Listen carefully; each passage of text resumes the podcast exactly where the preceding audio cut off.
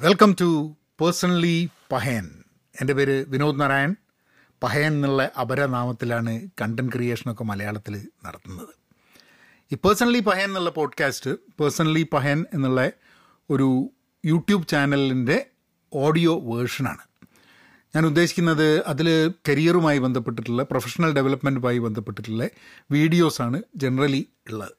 അപ്പോൾ അങ്ങനെയുള്ള വീഡിയോസ് ചെയ്യുന്ന സമയത്ത് ഐ തോട്ട് ആ ടോപ്പിക്കുകൾ വളരെ പോഡ്കാസ്റ്റ് റിലവന്റും കൂടിയാണ്. പോഡ്കാസ്റ്റ് വഴി അതായത് ഞാൻ സംസാരിക്കുന്നതിന്റെ വീഡിയോ കേൾക്കാതെ കാണാതെ തന്നെ അതിന്റെ ഉള്ളടക്കം കേട്ടുകൊണ്ടിരിക്കാൻ വേണ്ടിയിട്ടുള്ള അതിനും കൂടെ സാധ്യതകൾ ഉണ്ടാക്കണം തോന്നി.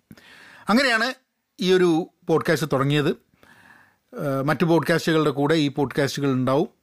ഷോ നോട്ട്സിൽ ഞാൻ ബാക്കി എന്റെ കണ്ടന്റ് ഏരിയാസിന്റെ ലിങ്കുകളൊക്കെ കൊടുക്കുന്നുണ്ട്. അപ്പം ആദ്യത്തെ പേഴ്സണലി പഹയൻ പോഡ്കാസ്റ്റ് എപ്പിസോഡുമായിട്ട് നിങ്ങൾ നമുക്ക് മുന്നോട്ട് പോവാം. I wish you all the best അല്ല അത് show I wish you all the best എന്നല്ല. I wish you all have a good learning experience or listening experience സത്യം പറഞ്ഞു കഴിഞ്ഞിട്ടുണ്ടെങ്കിൽ ഓൾ ദ ബെസ്റ്റ് എന്നുള്ളത് നിങ്ങൾ ഇങ്ങോട്ടാണ് പറയേണ്ടത്. അത് പറയുന്നത് കേൾക്കാൻ പറ്റില്ലെങ്കിലും ഞാൻ ഇങ്ങോട്ട് വകവച്ചിട്ടുണ്ട്. ഓക്കെ അപ്പോൾ thank you let's get in to the first episode of personally Pahayan podcast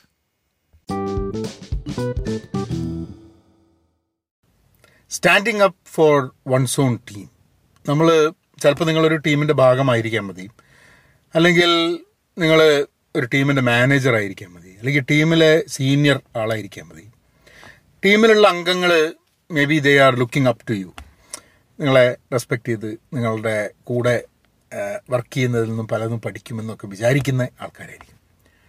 അപ്പം അങ്ങനത്തെ ഒരു സിറ്റുവേഷനിൽ ടീമിന് വേണ്ടിയിട്ട് നിൽക്കുക ടീമിന് വേണ്ടിയിട്ട് ശബ്ദിക്കുക ടീമിന് വേണ്ടിയിട്ട് സംസാരിക്കുക to stand up for the team എന്നുള്ളത് വളരെ ഇമ്പോർട്ടന്റ് ആണ്. ഹലോ നമസ്കാരമുണ്ട്. Thanks for tuning in to personally പഹയൻ എനിക്ക് ഈ കാര്യം മനസ്സിലായത് ലേശം വേദനയുള്ള ഇന്നും ഞാൻ ഓർക്കുന്ന സമയത്ത് ഏഹ് ഇങ്ങനൊരു മണ്ടത്തരം ഞാൻ ചെയ്തല്ലോ എന്നുള്ളൊരു തോന്നലിലൂടെയാണ് എനിക്ക് ഈ സംഭവം പഠിക്കാൻ പറ്റിയത്.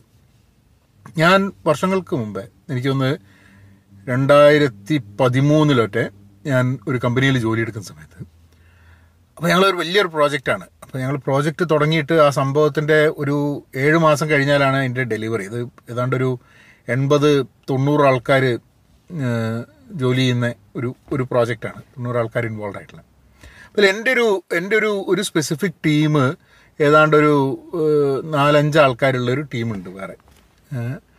അപ്പോൾ ആ ടീമുമായിട്ട് വർക്ക് ചെയ്യുന്ന സമയത്ത് കാരണം ഞങ്ങൾ ചെയ്യുന്ന വർക്ക് പലപ്പോഴും നമുക്ക് കണ്ടിന്യൂസ് ആയിട്ട് ചെയ്യേണ്ട ഒരു ആവശ്യമുള്ളതുകൊണ്ട് ആൾക്കാർ പല സമയങ്ങളിലായിട്ട് വർക്ക് ചെയ്തിട്ട് അപ്പോൾ ഒരു എട്ട് മണിക്കൂറൊന്നുമല്ല പത്ത് പന്ത്രണ്ട് മണിക്കൂറൊക്കെ ആൾക്കാർ എല്ലാ ദിവസവും ജോലി എടുക്കുന്ന രീതിയിലായിരുന്നു ഒരു മാസങ്ങളോളം അപ്പം ഒരു എട്ട് ഒമ്പത് മണിക്കൂർ ഒരാൾ വർക്ക് ചെയ്യും. അത് കഴിഞ്ഞിട്ട് പിന്നെ വേറൊരാൾ വർക്ക് ചെയ്യും. അപ്പം ട്വന്റി ഫോർ അവേഴ്സ് കണ്ടിന്യൂസ് ആയിട്ട് നമുക്ക് ആ വർക്ക് ചെയ്തുകൊണ്ടിരിക്കാൻ വേണ്ടിയിട്ടുള്ളൊരു സംവിധാനമായിരുന്നു.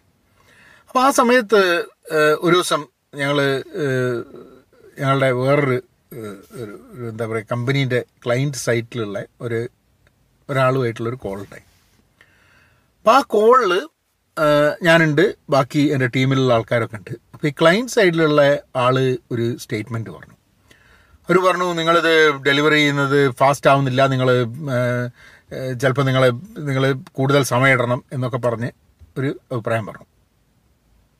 അപ്പോൾ അപ്പോൾ ഞാൻ ഒന്നും മിണ്ടിയില്ല. ഞാനത് ജസ്റ്റ് കേട്ട് കേട്ടില്ല എന്നുള്ള രീതിയിൽ വെച്ച് അടുത്ത ടോപ്പിക്കിൽ വന്നു.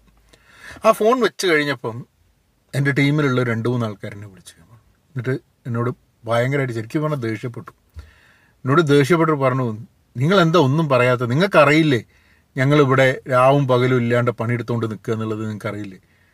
അപ്പോൾ അവർ ക്ലയന്റിന്റെ ഭാഗത്ത് നിന്ന് അങ്ങനെ പറഞ്ഞു കഴിഞ്ഞിട്ടുണ്ടെങ്കിൽ നിങ്ങളുടെ ഉത്തരവാദിത്തമല്ലേ ഞങ്ങളുടെ ഭാഗം പറയുക എന്നുള്ളത്?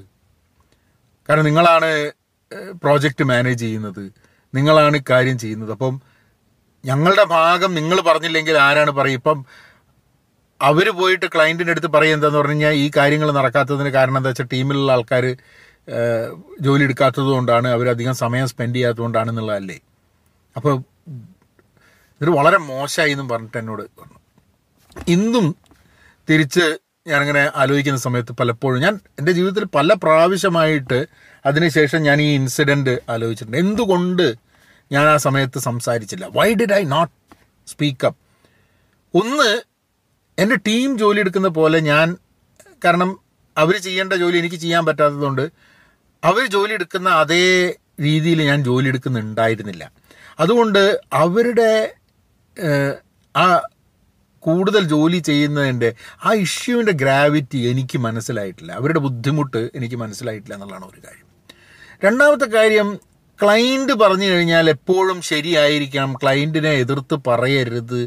എന്നുള്ളൊരു തോട്ട് മനസ്സിൽ ഉള്ളത് കൊണ്ടാണ്. അതായത് നമ്മളുടെ ടീമിനെക്കാട്ടും നമുക്ക് ആവശ്യം ക്ലൈന്റാണ് നമ്മളുടെ ടീമിനെക്കാട്ടും നമ്മൾ സംരക്ഷിക്കേണ്ടതും നമ്മൾ യെസ് പറയേണ്ടതും നമ്മുടെ ക്ലൈന്റിന്റെ കാര്യമാണ്.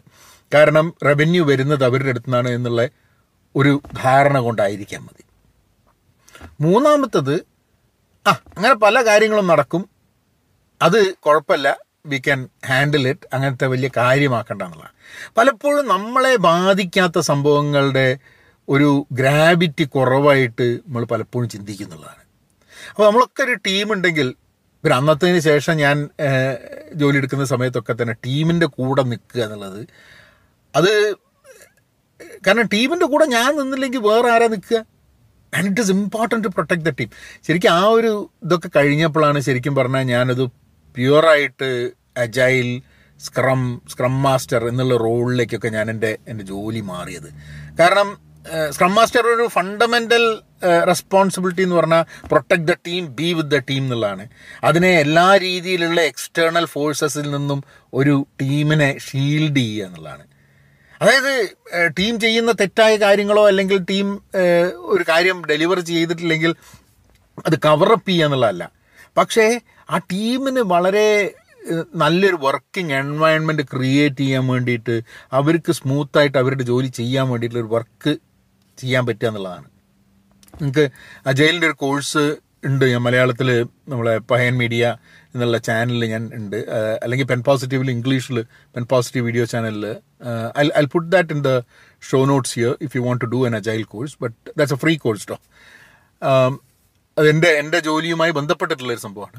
ബട്ട് എനിവേ നിങ്ങളൊരു ടീമിന്റെ ഭാഗമാണ്. ഇത് എന്ത് ടീമാണെങ്കിൽ എങ്ങനെയാണെങ്കിലും ടീമിന്റെ കൂടെ നിൽക്കുക ടീമിനെ സപ്പോർട്ട് ചെയ്യുക ടീമിന് വേണ്ടിയിട്ട് സ്പീക്കപ്പ് ചെയ്യാം to talk for the team to speak up for the team to stand up for the team ഇത് വളരെ ഇമ്പോർട്ടന്റ് ആണ്. ഒരു കരിയറിൽ നിങ്ങൾ ഏത് സ്റ്റേജിലാണെങ്കിലും ഇപ്പം ഞാനൊക്കെ രണ്ടായിരത്തി പതിമൂന്ന് എന്ന് പറഞ്ഞു കഴിഞ്ഞാൽ ഞാൻ ഓൾറെഡി വർഷങ്ങളോളം പത്തിരുപത് വർഷം ജോലി ചെയ്ത് കഴിഞ്ഞിട്ടാണ് ഇങ്ങനത്തെ ഒരു ഇൻസിഡന്റ് ഉണ്ടാവുന്നത്. അപ്പം ഇത്രയും കാലം ഞാൻ ഇതേമാതിരി പെരുമാറിയിട്ട് ചിലപ്പോൾ ആൾക്കാർ എന്റെ മുഖത്ത് നോക്കി പറഞ്ഞിട്ടുണ്ടാവില്ല. നിങ്ങൾ എന്തൊരു വൃത്തികെട്ടവനാന്നുള്ളത്. But probably the first time when I heard that that help me introspect and try to figure out what what happen അപ്പം അടുത്ത വീഡിയോയിൽ വീണ്ടും കാണാം. Be content be pen positive stay safe and please please please be kind എന്നാൽ പിന്നെ അങ്ങനെയാക്കാം.